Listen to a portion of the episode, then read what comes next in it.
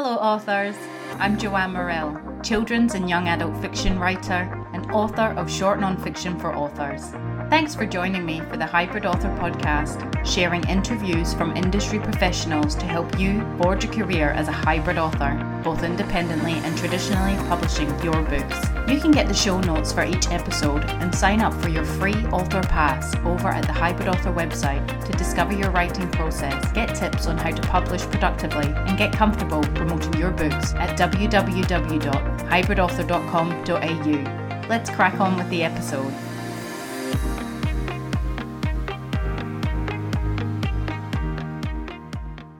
Deb Fitzpatrick is the author of novels for adults, young children, and young adults. Her books have been named notable books by the Children's Book Council of Australia, shortlisted in the West Australian Young Readers Book Awards, published in the US, and optioned for film.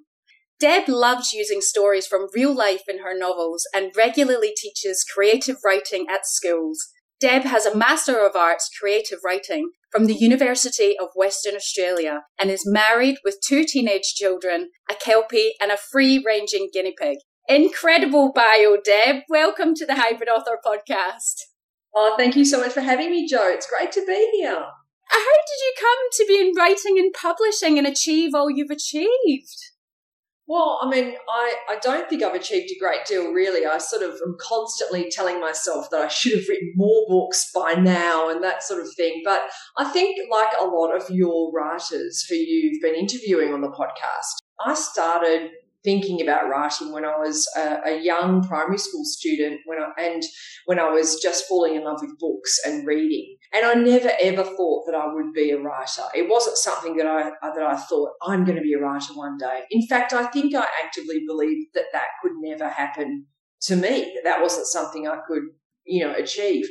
Um, but I certainly fell in love with the world of books, and I saw myself as being involved in books one way or another. So I thought that I might be a librarian or someone in the world of publishing. Like I thought that I'd be quite interested in um, editing. And I did end up, and I do work quite a lot in freelance editing. So that, that has indeed come true. But um, in terms of my own writing, you know, I was encouraged by a couple of teachers both in primary school and then in high school. And then at university, I was encouraged by university teachers. And those encouragements meant a lot to me. And they really gave me the courage to um, have a go. And once I started to have a go, I realized that my writing was being taken reasonably seriously, which frankly was a surprise. And so I started to think more seriously about myself as a writer. And, you know, it just flowed on from there. I, I submitted a few stories to competitions and then I wrote my first novel and submitted those things, uh, or the novel indeed, to publishing houses and got, you know, lots of rejections and lots of encouragement. And, and the rest, just, I suppose, is history. Wonderful. Thank goodness for all those encouraging teachers so that we have your books today. So yeah. Do you find that you you're sort of giving back in that manner now, how you teach creative writing to other kids? You're you're kind of encouraging them on? Oh, that's a really nice pickup. Look, absolutely. And that's really one of the things that I most enjoy about my teaching gigs is that I get to be a person in the room with those young people, encouraging them to, you know, grab on to the skill that they might have. And if they have that passion, um, to have a go, have a crack. And yes, it's hard work. And yes, it takes grit and determination and persistence, but it's also a really, really wonderful world to be part of if you really are keen on, on, on trying to go for that. So I absolutely, motivating young writers is something that I really enjoy doing. That's great. Yeah, I love that. So you you're currently published for uh, with your children's fiction with Fremantle Press. How have you found the Fremantle Press team? And for each of your books, has the process been much the same, the back and forth and the publication, or is it varied from book to book? Look, I think it's different from book to book. You know, the first book that you get published is a completely new experience. The whole thing is just amazing and exciting you know, the other thing is, is that some of my books, um, you know, most of my books are for young adults or children and I have had one book published for adults. So those two experiences were completely different. I worked with a different publisher. The process was different because people work differently. So in many ways, it has felt like every book has been a different experience. Having said that, the team at Freo Press have just been wonderful. I mean, talk about encouraging and helping me understand the process, especially in those early days when I really didn't know how a book publication um, occurred, you know, the different stages. And, you know, they took me through the editing phase, the pre publication phase, all the proofreading, the choosing of the covers, um, the writing of the back cover blurb, and all of that stuff. I found it fascinating and exciting. And I really liked all of that business side of publishing a book, which kind of surprised me. So uh, the whole experience for me has been nothing other than really um, positive. And even those difficult conversations that you have with your editor, they are really positive because you know that the editor is there working on your book in order to make it as good as it can be. And so even when you're trying to figure out how to solve a problem with the writing, it's actually a really wonderful um, sort of process because it's all for the greater good, you know, and it's, it's for your personal benefit because your book will be better for having had the conversation, no matter what the outcome is with the editing itself. Mm-hmm. So I have had a really great experience with Freo Press. You know, without them, you know, I may not have actually had books published. Um, so very pleased to be in the fold there. That's great. And as one editor to another at Freo, was it a bit, you know, diff- difference of opinion, or or not really? It was it was a learning no. experience. No, I think that helped in a way because I because I'd been involved in editing before, I think I I brought some kind of prior knowledge to the table, and it meant I feel that it meant that I was more open minded, or at least reasonably open minded, to any discussions that took place. I mean, look, there were certainly, there have been certainly some discussions that were harder than others, and some where I didn't agree, but that's actually part of the process. That is completely normal. So, you know, it, yeah, there wasn't a conflict there. It actually kind of worked really well. That's great. And obviously, Fremantle Press is a traditional publishing house. Have you ever considered independently publishing any of your works, maybe in the future? So, well, look, I mean, Joe, I, I, you and I have chatted about this in the past, and I admit I don't know a great deal about independent pub- publishing, but what I do know is it involves a lot of energy on the part of the writer because of how you have to actually market and distribute the books yourself as well as write them.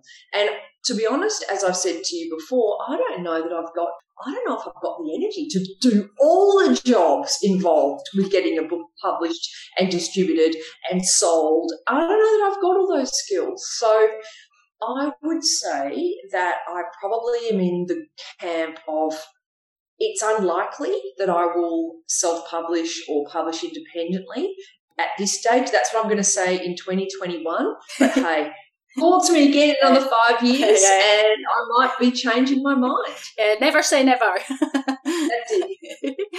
uh, so, as a, obviously you write for adults also, uh, but as a children's author, it's kind of a unwritten rule and expected that you'll go into schools for school visits and meet the children and talk about your books and things like that. So, you know, can you tell us about your first ever school visit and you know how how that visit has kind of looks different from today's visits? Uh, you know, during a global pandemic. Okay, well, uh, interestingly, Joe, I can't tell you about my first ever school visit. I think I've blanked it out. um, I can't even remember where it was or who it was with, um, but I can assure you that I would have been unbelievably nervous. And as a result, I don't even know where that first school visit was, but I can remember some of my early ones. And, and nerves were a really big feature of, of those events. And in order to counter the nerves, I took uh, on the habit of becoming incredibly well prepared for those um, presentations. And I found that being prepared sort of ameliorated that, those nerves. Because if I was prepared, then the nerves weren't an issue because I knew what I was going to deliver. And secondly, I began to realize through the experience of speaking to kids that I that a lot of my job was to engage them from me as a person. So to use my personality to connect with them and then to use that connection to then hold their attention and share with them some of the things that I wanted to share. So I kind of used a, a couple of elements there to get myself through. Um, having said that, I do also remember with some of those early presentations, and even now when I present new information, I will always tweak uh, my presentations after the first time I've given them because they're never right. They're never perfect. You're doing them standing up. You've got the kids there in front of you. You're noticing as you're talking that some things are working well and some things may be missing the mark a bit. Maybe your pitch isn't right, too high, too low. And there's a certain amount of that that you can adjust on the go. But I will then almost always at the end of my session uh, adjust my PowerPoint presentation so that the next time I deliver that presentation, it's already dealt with, that I don't have to manage that particular issue. So again, that's about being organised, and that's just a little bit comes from who I am. I guess I'm a little bit, I don't know what would what one say, a little bit anal in that sense. well, it's working in your favour, obviously.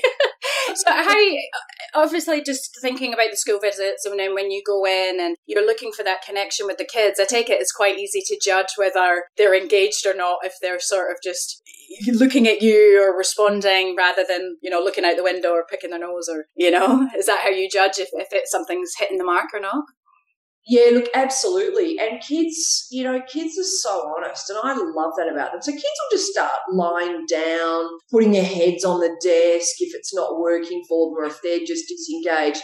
And you know what, Joe? The, the fact is, the truth is that in any group of kids, you will probably get one or two who are like that for various reasons. And often they're nothing to do with you, the presenter, and everything to do with stuff that's going on for them. So to an extent, you have to be able to just realize, you know, this isn't about me necessarily. This is probably about them. But if you've got half the class lolling about, lying down, head on arm, then you've got a problem. Uh, thankfully, I don't have that too often. And most children I meet and most schools I go to, the kids are prepared for my visit. They know uh, their teachers talked to them about me. Sometimes they're reading one of my books. Um, sometimes the teachers discussed my books with them. Um, other times, they some of these kids will actually want to be writers themselves or illustrators. So, you know, honestly, mainly when I go to schools, I am greeted with a classroom of smiling, gorgeous faces. Um, obviously, the smiles diminish as the children get a bit older,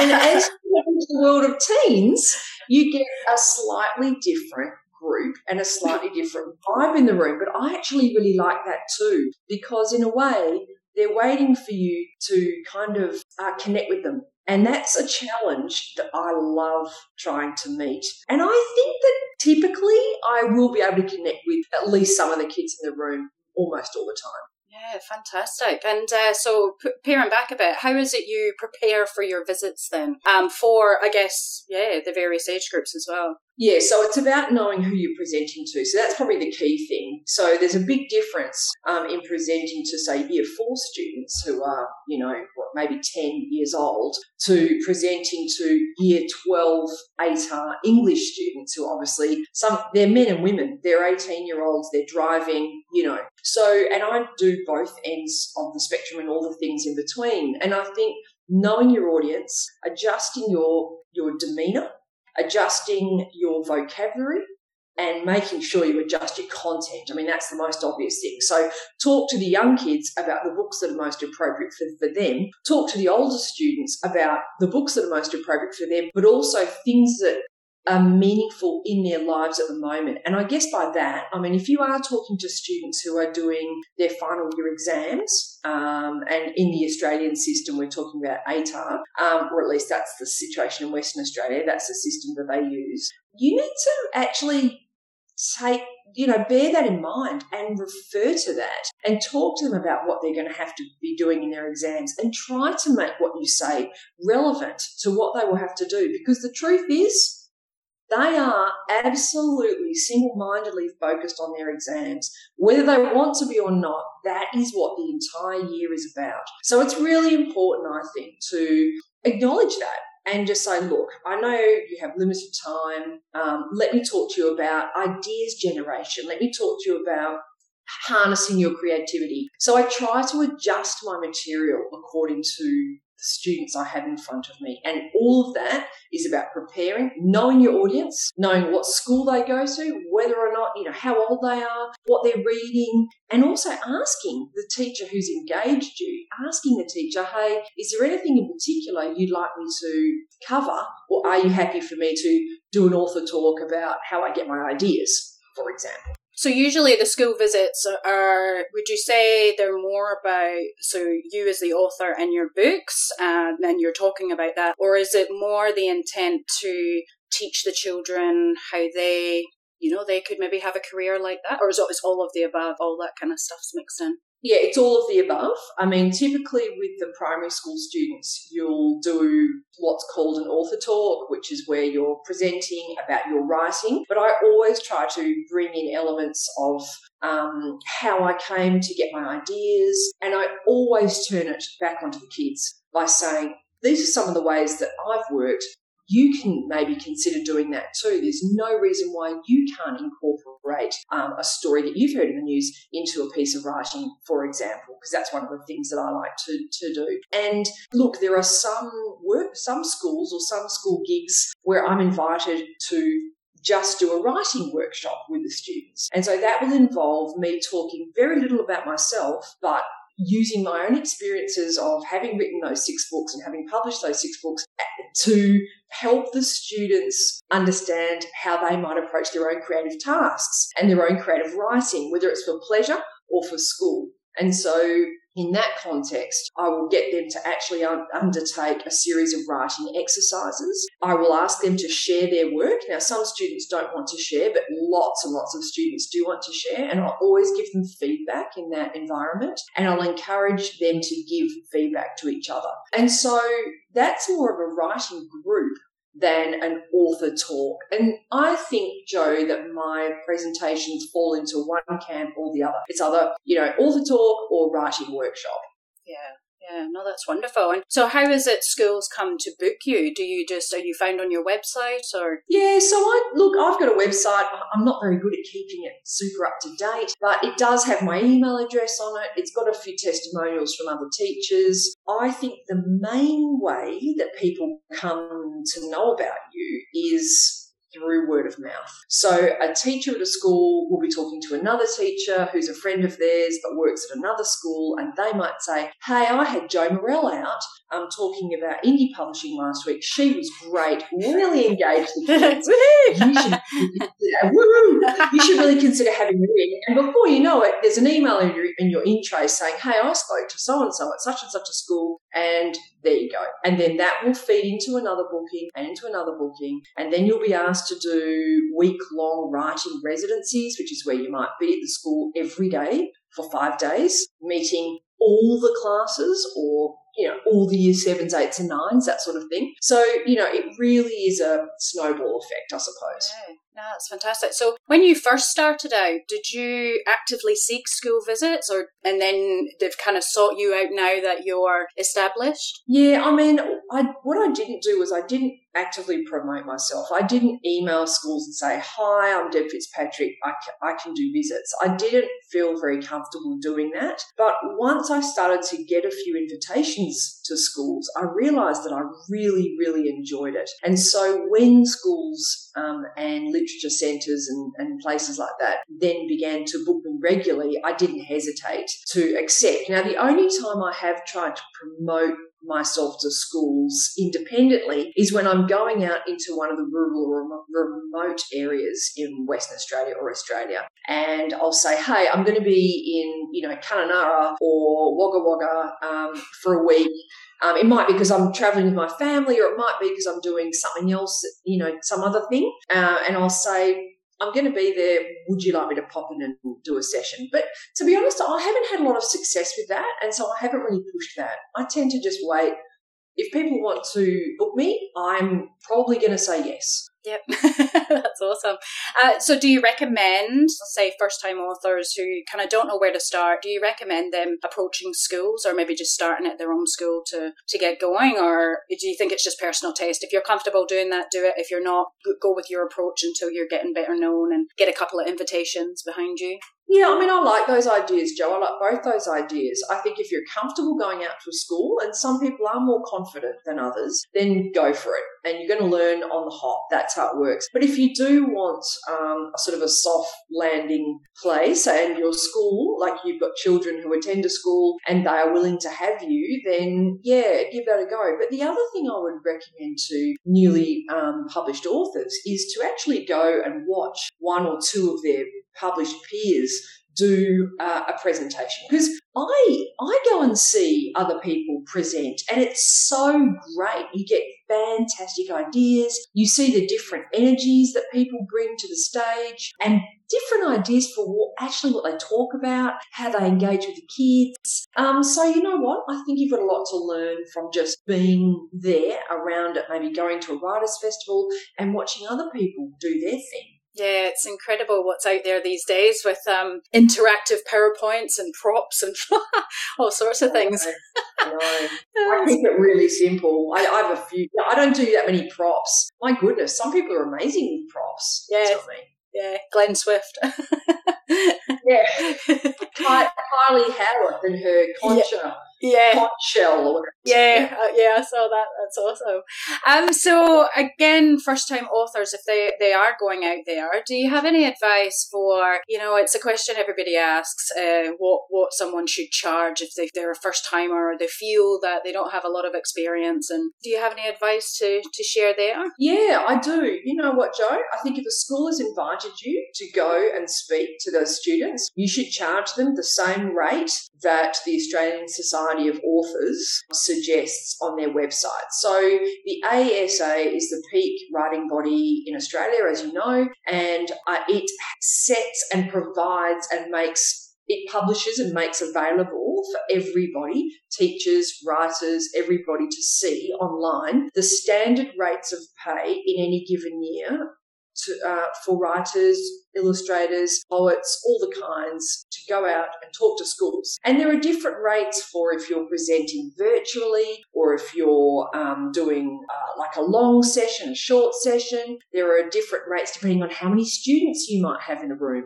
How much you charge is ultimately up to you, the individual, but I would say that you owe it to yourself to charge the minimum rate of pay and in a way, you owe it to the other writers around you to charge the same rate because um, everyone wants to be able to charge that rate and not have to kind of go lower and, justify it. Yeah, the main thing is that do deserve it. You've been invited by the school. So go with that and feel good about it. The other thing is, is that some authors, when they get, and presenters, when they get quite far along in their career, sometimes they are able to negotiate different rates. And by that I mean higher rates. And that's because maybe they're in great demand and whatnot. And that's completely fine too. So the ASA makes it clear that the rates of pay they put on their website are recommended only. And it is entirely up to you to negotiate your own rates of pay.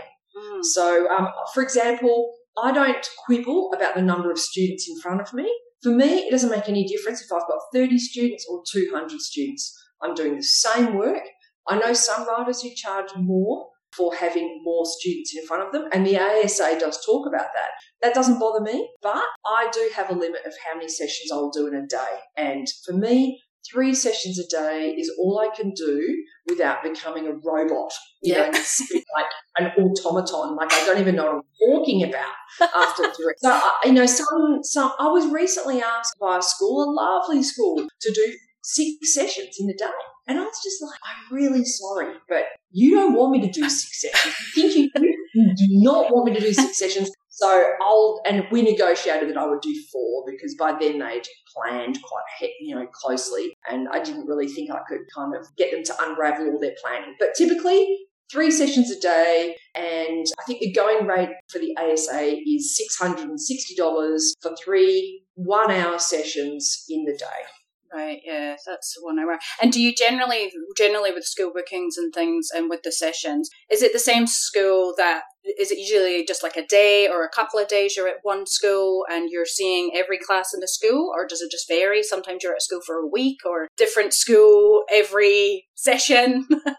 just yeah. So it can really vary. It can really vary. So like, as you know, it's just been Children's Book Week um, over here and so, for example, I had three weeks of bookings, which was kind of bananas, and I was frankly really glad when it was over. But having said that, I enjoyed every single one of those presentations. So, some of the presentations were um, all day with a particular library, other presentations were one session at a school and then dash over to another school and go and do another two sessions with that school. And then I had a whole week booked at by the city library in Kalgoorlie. So I went to Kalgoorlie and I spent a week there and they took me out to different schools and I did different sessions at different schools all week. But it was one organisation that employed me to do all of those things. So look, I think it's a real mix and I love the variety. Yeah. The, the problem with school visits, Joe, is that you love them and they're good fun and they're so engaging for you and for the kids,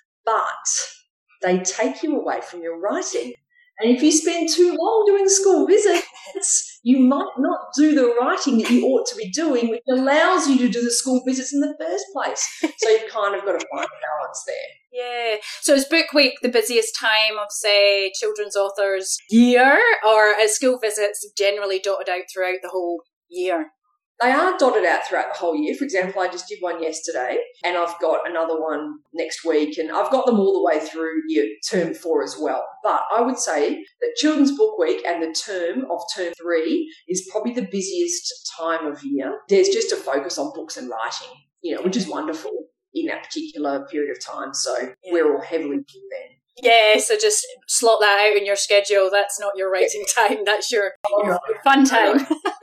Yeah. Uh, okay. Our school does it kind of backwards. We've got our book week this week, and I think it's because we have like our school open night. We had it last night, and then they have the library, and yeah. And, and it doesn't matter what it is. I just think it's great that schools are willing to take the time when they have a really busy curriculum that they have to manage and deliver to actually focus on books and writing. I think it's wonderful. Yeah, no, that's great. And so, so when you go into schools, the kind of things that you expect a school to provide for your visits, and I guess vice versa, what yeah. does the school expect that you will bring with you in terms of, I guess, uh, you know, you don't use props or anything, but I guess you've got PowerPoint presentations, so USB technology wise. Right. So I say that I'll bring my laptop but I'll also bring my presentation on a USB. In order for the laptop to work, I also bring with me two different adapters because I have an Apple. So, you know, sometimes Apples work with VGA and sometimes they work with HDMI.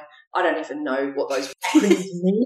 All I know is it's a different plug that goes into each one. So I make sure I've got the two adapters, my laptop and my presentations on a USB in case they would prefer me to plug it into their smartboard or plug it into the teacher's laptop, which, for example, happened yesterday. I just used my USB. I need to take my power charger. That's something that you must not forget because if you're using your laptop all day on PowerPoint, it's really going to sap the battery. So don't forget your power charger. I need to take copies of my books to display and to hold and to show the kids if they've never seen my books before, which is often the case. And that's absolutely fine.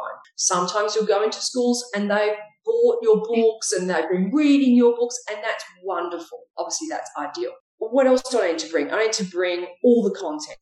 All of that's up to me. Present the content, and that's me. So, what I ask of the school is to provide a digital projector or some manner by which, method by which I can project my PowerPoint. And PowerPoint makes it sound really boring. Mine are just full of photographs and images and I make them really fun. They're really, you know, there's a few words up there, but there's lots of sort of things for the kids to look at. And obviously there's book covers and cool websites and cool quotes, inspiring quotes and things. So it's not just boring, you know, accounting PowerPoint. um, vibrant PowerPoint. and it's absolutely critical that the school can provide some way for me to project that PowerPoint. And the other thing is because I've got two book trailers that I love to show the kids, they're about one minute each long, but the kids absolutely love them and they're a wonderful way for me to introduce the students to my books and what the books are about. Because I like to show those, I need the school to be able to offer sound with the projection. So sometimes they need to bring or provide like a speaker or have some manner by which I, the students can hear the audio element of the book tra- trailer. So that's really all it is. Me, laptop adapters, PowerPoint, and the school needs to provide the digital projection, maybe a glass of water. and, you know, and the kids need to be organised. So the, the teacher needs to know, well, is Deb going to be talking or are the students going to be writing? So if the student's going to be writing, then the teacher needs to make sure that the students have chairs and desks uh, a notebook or a laptop or something like that, whatever they write with and on, they need to have those things. Sometimes you rock up at schools and they've got they've got notebooks, pens, and paper, but you have no intention of running a writing workshop, and you're actually going to be talking the whole time. You sort of have to say, "Oh, look, I'm really sorry, we're not actually doing a workshop; we're doing an author talk." And so that's just communication, you know. Yeah, yeah. And do you find with your presentations, like the the you're quite high energy? Do you eh, do you purposely go about trying to include humor in there, uh, just just with kids, or yeah. um, to inspire as well? I definitely try to make everyone feel really comfortable. I try to make it really casual, but I also have the expectation that the students will listen almost all of the time. And if they're chatting, it's almost always because they're actually engaged and excited about what they're hearing. So that's fine. Sometimes you need to bring the kids' attention back to you, and um, I've learned a couple of ways, um, thanks to teachers, as to how I can do that. And you've got to make that really friendly because little kids, they're kids, their bodies need to move around, you know, their minds are really active. You don't have those sorts of problems so much with the older students, but sometimes with the older students, they're a bit disengaged, they'll make that really obvious. And so you need to be able to switch that off in your mind and not let it affect the way you present to the other students who are all doing absolutely the right thing uh, and who deserve the very best from you. So I do have an expectation that students will behave really well, and as a result, they almost always do. That's great. So you, have already offered up a plethora of uh, tips for authors, first-time authors going into schools and starting out. Is there any other key points you want to offer to uh, first-time authors who are starting out in school visits? Is there any other tips you want to provide there? I think the main thing, Joe, is, is really just to say it is a bit daunting at the beginning. And when you've got 60 people in front of you who are staring at you, and then you've got an hour. That's scary, but it gets a lot less scary the more you practice it. It's like any other skill the more you practice it, the easier it gets. And honestly, now I can walk into a room and feel reasonably confident that I'll be able to deliver a fairly engaging session to most of those kids. The other thing is, is to don't hesitate to talk to the teacher and to engage the teacher in the actually at the time. So to sort of say to the teacher, hey, if you think of anything that you want me to talk about as I'm going, like if anything sparks an idea in you or something that you want me to chat further about, please just ask me. Like, there's no reason why you you have to be the only person thinking in the room. You yeah, don't. Yeah. You can really work with the teacher and create a very nice energy there. I mean, don't forget that in, in a primary school, those students, that teacher is their main adult. So they'll really respond usually very well to, to that person. So you can have that. And the other thing that I've learned is a really good thing is to throw it out to the kids Ask them questions. Ask them questions about what they like to read. Ask them to try to figure out why they like that book or that story or that poem. And those sorts of things can generate some very interesting off the cuff conversations that can be really more useful than some of the other planned material that you have for. So I really, and the other thing about that is it takes the pressure off you if you're getting the kids to sort of engage in comment, but it also makes them much more engaged much yeah. more engaged. So you really want to find the balance between them talking and thinking and then you presenting some info. And with little kids, they're going to have heaps of questions. So give them a chance. Like sometimes it's good just to open up to questions at the beginning, just so they can. and then for other kids, you know, you can see that they are going to be fine to hang on to their questions till the end and you just say to them, don't worry, there's going to be heaps of time for questions at the end.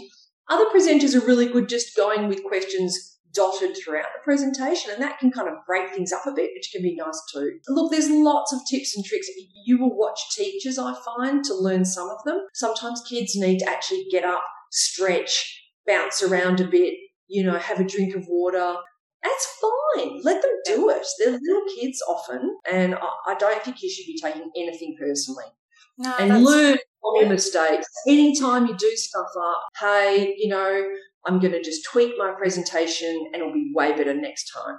That's great. So obviously, just relax, kind of informal, involve the yeah. teacher and the kids, and uh, and it's also, I guess, like you're saying, promoting reading and writing and getting them to think about that in general. Maybe not even just back to you, but but to the world of literacy as well. So fantastic. Absolutely, absolutely, Joe. Yeah, no, that's wonderful.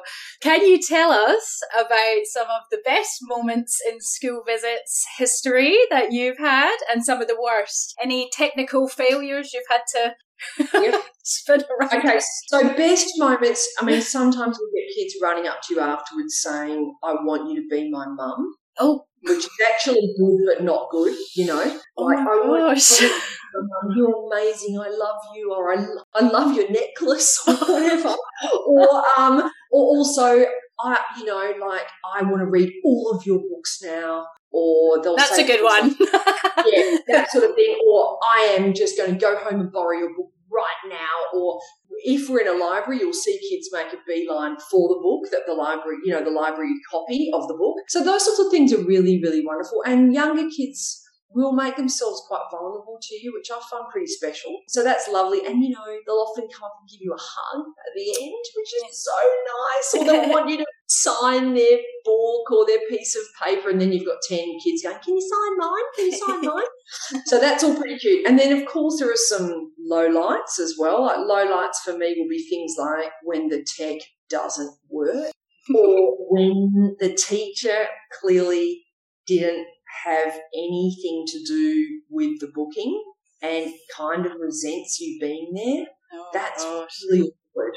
Yeah. That's not your fault, but that's really awkward. That's where someone else in the school has decided that it's a great idea to have you in, but hasn't really got the backing of the teachers or hasn't communicated it very well to the teachers. So you come into a bit of a hostile environment. It's your job just to put that right in the back corner, ignore it, and just do your best job of engaging the students because it's actually all about the students. So tech problems, and those sorts of things. I did actually, there was a kid who cried once in one of my sessions. That was pretty bad. Oh. Yeah, I think I asked, you know, like we were talking about being homesick, and this kid was so homesick for their home country that they kind of really struggle to talk about it. So, but those things are kind of good things and bad things, you know, that they're kind of, they show you that the conversation is meaningful, which means that you've made an impact and you hope that that's positive impact, even if it does upset the person who is in the room, you know, hopefully it's kind of Oh gosh, wow! I don't know how I'd go with that. no, that's that's amazing. Yeah. Oh goodness me. So you mentioned earlier as well uh, on your website you've got some testimonials from teachers. So is in the beginning, or do you still do you ask the schools after you visited for feedback, or was that just at the, beginning you did that, or do they send it yeah. without? It's really interesting. So I never ask for feedback, but I always make it clear that I'm open to feedback. So, positive or negative, I always say anything you'd like me to do differently, or you think I could have done better, or anything you liked, let me know. But also, sometimes when you work for organisations like the Literature Centre or for a library, they will request feedback from the school teachers who are engaged to come to your session. And sometimes those librarians will then send that feedback back to you. And that's really helpful because, you know, you can see the conversation that was happening in a private space. Uh, and it's often very honest. And look, I've been really lucky to get very positive feedback. You've not been lucky. You're very good at what you do. Being modest, Ed.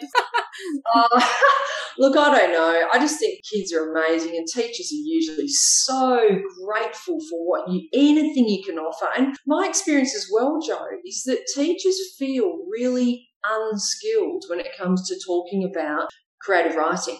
And a lot of teachers have to teach creative writing, and yet they don't feel they've really got any skills to do that. So they take it as personal learning or personal development when you get when they get a writer in the room. You'll see them taking notes so that they can do this stuff with the students later on. You know, they are so grateful often for any tips that you can share with their students. Yeah, so the testimonials I don't specifically request, but I always make it clear that I'm open to it. And whenever I send my invoice, which I do at the like that evening or the next day, I tend to do that fairly quickly. I always say something like, Hey, I loved meeting your students and staff yesterday. There were some really engaged kids in the room. I hope they enjoyed it as much as I did.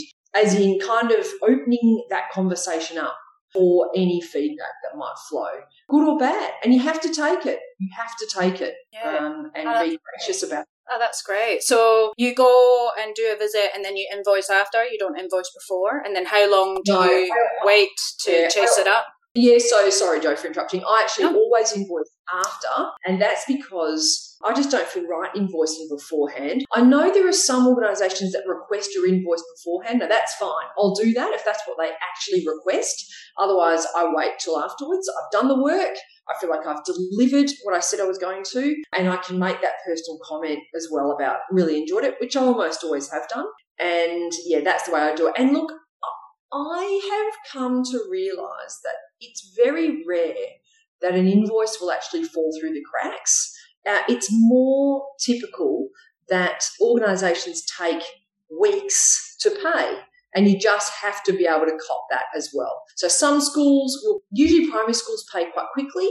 High schools take a little longer and libraries can take, you know, like more than a month. And you just have to be okay with that. That's just how it works. Fantastic. Well, it sounds like you've had a very busy time of late with your school visits and, and it's all go, go, go. So, what are you working on now, Deb? What can we expect from you in the future? Uh, well, I do have a couple of projects on the go, and I'm really excited, Joe, because next year, um, Wild Dingo Press is going to publish um, a book in their Aussie STEM Stars series, which is such a cool series. And some of my friends are published in it. Christy Burns had an amazing book about Fiona Wood published in it.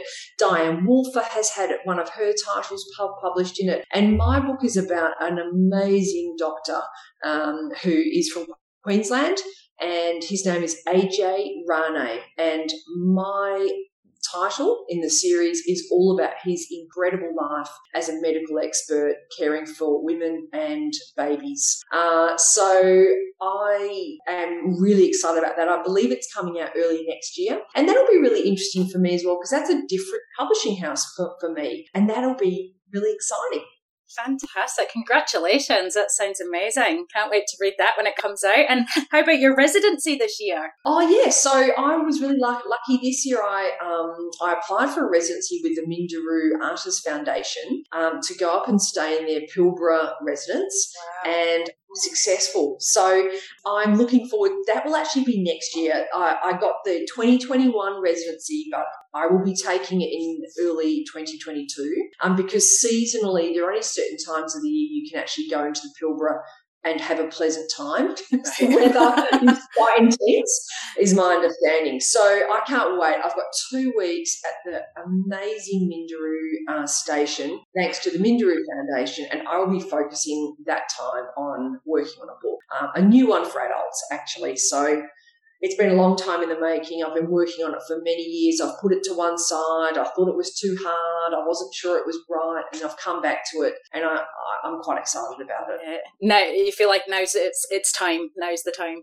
Yeah, I do, and I've realised that actually you can leave manuscripts for a while, thinking that they're duds or that they're too hard for you to write or whatever your thinking is, and that might be true at the time, but you can come back to them and sometimes look at them, you know, from a different perspective and see something else in them or approach them differently, which is what I'm doing with this one, and bring them to life a bit. And then all that writing's not wasted. So I've got 10,000 words already done wow. that I did five, five, years ago on that manuscript before I kind of went, oh, too hard.